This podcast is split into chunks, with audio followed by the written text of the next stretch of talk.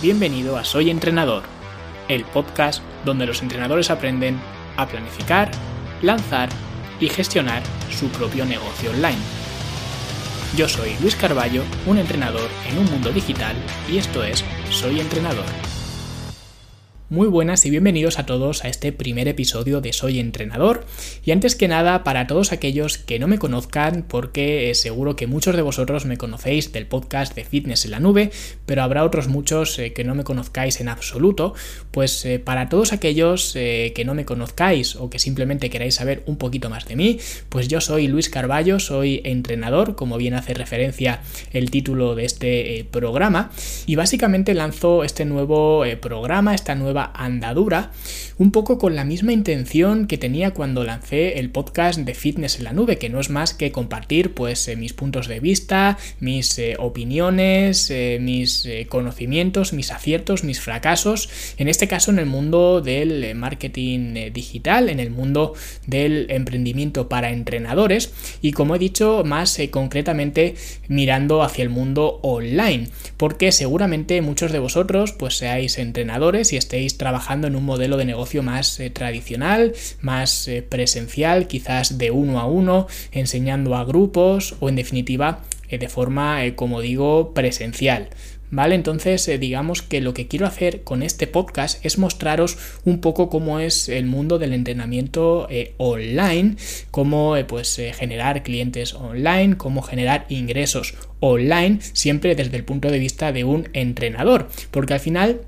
Creo que el mundo online tiene muchos beneficios, a mí me los ha dado, yo siempre aposté eh, por el mundo eh, online más que por el mundo eh, físico, digamos, o presencial y creo, como digo, que tiene muchos beneficios a corto, medio y largo plazo. Sin embargo, también hay que tener en cuenta que el mundo online pues es un mundo gigante y al mismo tiempo salvaje, hay muchísima competencia y creo que cualquier entrenador que esté pues pensando o planteándose el hecho de competir en el mundo online debe hacerlo sobre unas bases, debe saber a lo que se está eh, enfrentando. Y yo en su momento eh, pues no lo sabía, no tenía ni idea. Y ahora poco a poco pues eh, con el día a día cada día voy aprendiendo un poquito más que creo que es lo que nos pasa a todos, creo que no hay nadie 100% en el mundo preparado para competir en un mundo tan grande y tan dinámico y tan salvaje como es el mundo online, pero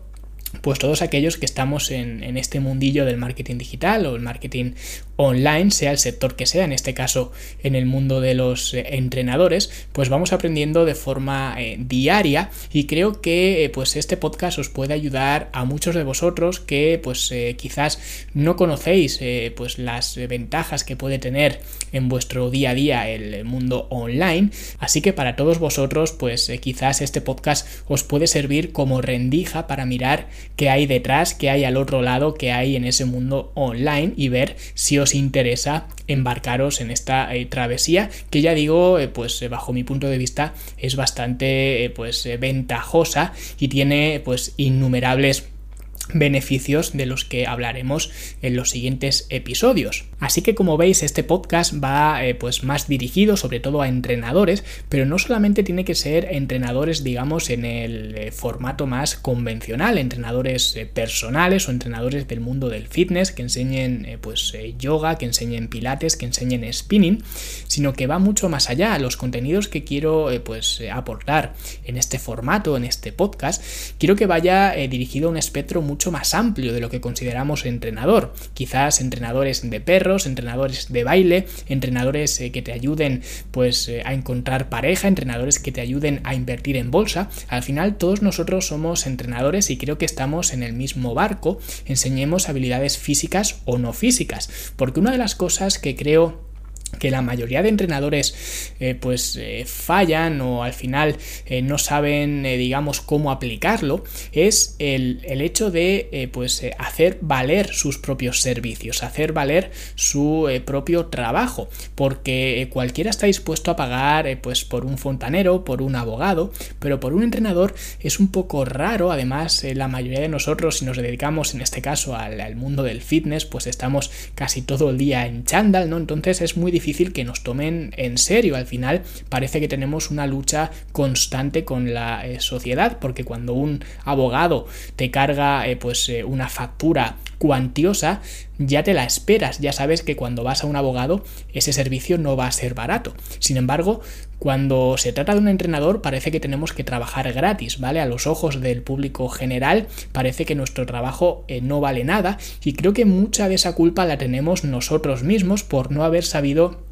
hacer valer nuestros eh, propios eh, servicios. Y esto puede ser tanto porque nos falte formación con respecto a la venta, que también intentaré pues daros algunos consejos en estos eh, podcasts, pero también es porque no sabemos, digamos, hacer valer esos servicios. Al final,